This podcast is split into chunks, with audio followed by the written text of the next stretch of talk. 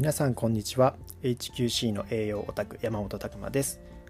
分子栄養学をもっと身近にということを掲げ日々発信をしたり本業では未病産業を作るということに取り組んだり健康と美容を仕事にしていくオンラインサロンチーム未病ラボの運営をしたりしております。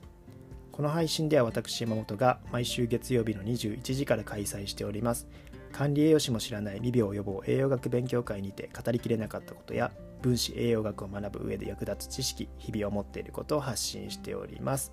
というわけで先にちょっと僕たちのやっていることをお話しさせていただきたいんですけども、まあ、このチーム未病オンラインサロンというのを運営をしておりまして今現状会員の方が150名ぐらいになっております。で、まあ、その中にはですねチーム未病コースというものライトコースというものが2つありまして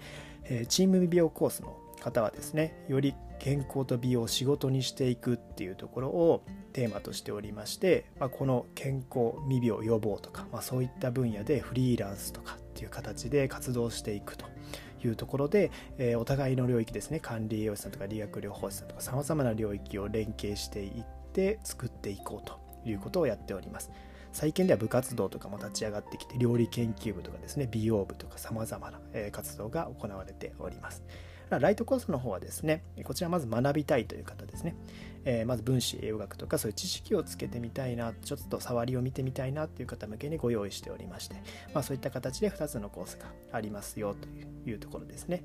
で、また月に1回ですね、イベントの方開催しておりまして、未病ラボという勉強会をしております。ここの中では、まあ、普段話せないようなちょっと分子栄養学の深いところについてのお話をしたりとかチーム未病コースで実際活動されております。方から、えー、プチ講座っていう形でお時間いただいて発表していただいたりとか非常に有意義な回になっておりますのでぜひご興味ある方は一度えリンクの方から見ていただいて、えー、詳細確認いただければと思います。で今日のテーマがですねワクチンの副反応と栄養について考えてみるというところでお話ししたいと思います。というのもですねやっぱりこのワクチンの話っていうのがすごく今僕のところにも質問が来てたりもします。でワクチンっていいの？打った方がいいの？良くないの？どっちなの？みたいなところを求められてるんですけども、まあ、非常にこの回答も難しいです。まあ、かなり新しいワクチンの種類も新しいですし正直副反応っていうものはですね必ず、えー、この持ち合わせているんですよ。インフルエンザのワクチンとかもそうですよね、まあ、100%安心安全なワクチンっていうのもこれはありえないわけで。といったところでちょっと、えー、お話ししていきたいと思います。まあ、この今ワクチンとして使われているのが、まあ、世界的にいけばたくさんありますけども、えー、ファイザーモデルナとかですねその辺り。で、まあ、RNA 型とか DNA 型とか、まあ、そういったこと様々言われてるんですけども、まあ、一般の人からちょっと難しいなっていうところが正直なところでニュースとか見ててもですね大学の教授が出てきてえそれについて解説してますけど専門用語バリバリで、えー、なんかこのニュースキャスターの方もですねなんかポカーンと分かって聞いてるのかなそれともなんか資料でも答えだけ書いてるのかなとか 思うぐらい、えー、そういった難しい話が出てくるんですよね。まあ、簡単に言うとですね、まあ、これはもうあのマニアックな方からすると、えー、簡単にしすぎだよってなるかもしれないんですけども一つですねこういうワクチンの違いっていうのを説明する時に、まあ、警察官と犯人っていうところを例えに出してですね例えば従来のワクチン従来の今までのワクチンっていうのはどういったものだったかっていうと、えー、犯人をですね警察官が要は顔を覚えないといけないわけですよ。それがまさに免疫細胞とかですね人間の免疫でもしっかりとその敵が入ってきた時に敵と認識できるようにしておかないといけないと。でそれを獲得するしていきたいんですけどもその時に従来は生ワクチンとかですね実際そのウイルスを入れると体の中に入れてみると。で警察官に覚えてもらう。ただですねその生ワクチンとかの場合だと敵が強ければ警察官負けてしまうこともあるんですよね。そういった形で、えー、実際にもう本来の敵が入ってくるんで、えー、もう現場重視ですよね。そこで経験してもう覚えろっていう形でなってたというところで副反応とかも起きやすかったりとかもしてました。でまあ不活化ワクチンとかっていうのもあるんですけどこれは弱い敵を入れるんですよね。弱い敵を入れてで警察官がよりこう倒しやすくしてそれで覚えてもらうというようなところですね、まあ、こういったものがもう主流だったわけです。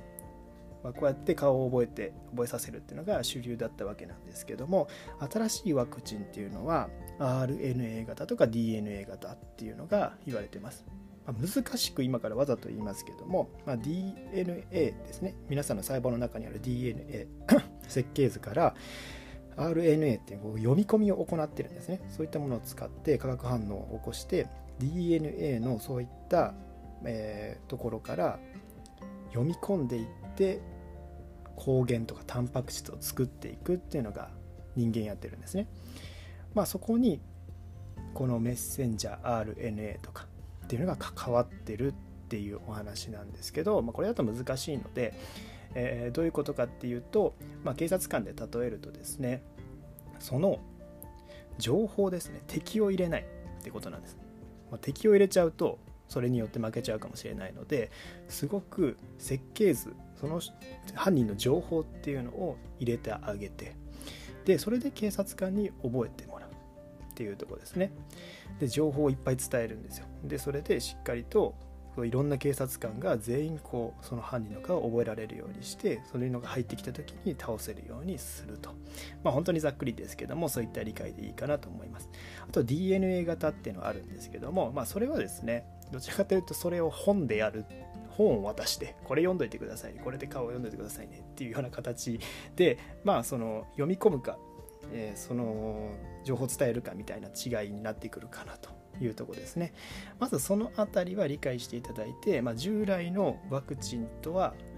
全く違いますよというとこですね。でこの手法っていうのが結構最近研究されてたんですけど実用化はもう少し先だろうって言われてたものなんです。ただこの新型コロナっていうところが、出てきてすごくそれが早回しにされたと。承認とかもちょっとこう臨床実験とかも人の臨床実験とかも飛ばして、まあ、実際も人に試していこうっていうところになったのでどういう副反応が出るかは正直わからないとやってみないとわからないっていうところなので今、えー、まあこういった形で、まあ、調査もしつつ、えー、検証もしつつっていう形になってきてます。まあ、実際ですね、まあ、そういったところを踏まえて栄養的にですね考えていくとやっぱりこのワクチンを打った時にまあ悪くなってしまう人もいらっしゃるっていうのは事実です。そこはですねすごく、えー、これはもう仮説ですけども、えー、栄養も関わってるんじゃないかなとも個人的には思ってます。というのはなぜかというとまずですね炎症問題免疫反応が活性化しすぎる問題っていうのがあるんですね皆さんコロナウイルスまあウイルス様々ありますけどもウイルスによって、えー、そのいきなりウイルスによって殺されてるんじゃなくてウイルスに対抗しようとした自分の免疫反応が暴走して皆さん肺を詰まらしたりとかして息できなくなったりして倒れていく重症化していくというところなんですよね。まあ、そこはまず理解いただければと思うんですけどもその免疫反応が暴走する人暴走しない人っていうのがいます。こういったところには亜鉛とかビタミン D とかそういったもの深く関わっています。食物繊維とかもですね、酪酸とか短鎖脂肪酸っていうのも重、えー、非常に重要なんですけどもそういった炎症を抑えていく T レグ細胞、えー、制御性 T 細胞とか呼ばれるんですけどもそういったものがありますなのでそういったものがですねしっかり体の中で働いていくとある程度炎症当然ワクチンを入れれば免疫反応が活性化するっていうのはそのために入れてるので多少熱っぽさとかこう痛みとかですねが出るっていうのはしょうがないと思うんですけどもそれが暴走しすぎてしまって持続して逆に、えー、こう自分の正常なところまで攻撃してしまうっていうのは怖いことなんですよね。でそもそも免疫反応ビタミン C とかもそうですし亜鉛とかもそうですしこれはこう免疫細胞の質にすごく関わってたりもするっていうのが世界的にまあ栄養学的にも見て言われてます。なのでまずその1つ目免疫反応が活性化しすぎる問題っていうのも栄養が絡んでるとでもう一つがですねさっき言ってた RNA とか DNA、まあ、DNA からタンパク質を読み込んでいく時にですねここにもさまざまな栄養素関わってます。特に重要なのは亜鉛ですね。亜鉛がこういう RADNA ポリメラーゼの読み込むための酵素に関わってまして亜鉛が不足すると当然ここの読み込みっていうのが弱くなっていったりするわけですよね。なのでこういった栄養素、まあ、あとはマグネシウムとかそうですね。こういった栄養素ミネラルとかっていうのも非常にこの読み込むところに関わってるよ。当然それが欠乏不足している人がワクチンを打ってしまうとそこの反応、まあ、全身の体の多分マグネシウム亜鉛が不足していると全身の体の反応が、え、低下しているような気もするんですけども、え、そういった弱ってる状態でやっぱりワクチンを植えてしまうとよかなるんですね。反応が起こってしまう可能性もあるので非常にですねこういったところも考えていかないといけない。結局結局はそれをうまく、えー、しっかりとできる体生活習慣栄養状態とかを持っているかっていうのもすごく重要な観点だと思います。当然それだけではないとは思うんですけども一つそういった視点もあり得るかなと個人的には思っております。で、まあ、世の中ですね、えー、あとはメディアの特性というのも知っておいた方がいいと思います。やっぱりこうウイルスとかでですね、えー、やらこうワクチンっていうのが一つ出てきた時にそれで亡くなった方っていうところを優先的に取り上げるんですよ。やっぱり、えー、メディアは視聴率っていうところが重要です。それがもうビジネスなのでいかに人に見てもらえるかというところですね。なので、えー、テレビとかですね今見るとそういった話題をこう副反応が出た人を中心とした話題ですね、えー、というところになってしまっているのでそういったところはもうメディアを見る上で必須ですね。えー、そういったのはもうバイアスが少しかかってる可能性があるよっていうのは頭に入れといた方がいいかなと思います。あとはま感情で決めるのは危険ですね。なんか怖いからっていうような理由分かるのは分かるんですけどもやっぱりこういったですね、えー、情報っていうのは調べれば出てきます。本当にたくさん書いてあるんですよ。で分からなければ詳しい人に聞けばいいっていうのもあるんですけども、えー、もうそういった形で何か嫌とかっていうのは、えー、避けた方がいいんじゃないかなと思います。しっかりと理論を知って今までのウイルス、えー、ワクチンとはどう違うのかっていうところとかですね。世の中世界的にはどうなってるのか。日本だけで見ないで世界ではどうなってるのかとか。そういったところも知っていただければ、えー、ご自身の役にも立つんじゃないかなと思っております。はい。それでは本日はワクチンの副反応と栄養について考えてみるというテーマでお送りしました。是非ですね皆さん、えー、情報には惑わされすぎないようにまあ正しく恐れるっていうのが必要かなと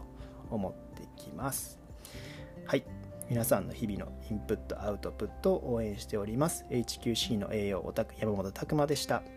またね。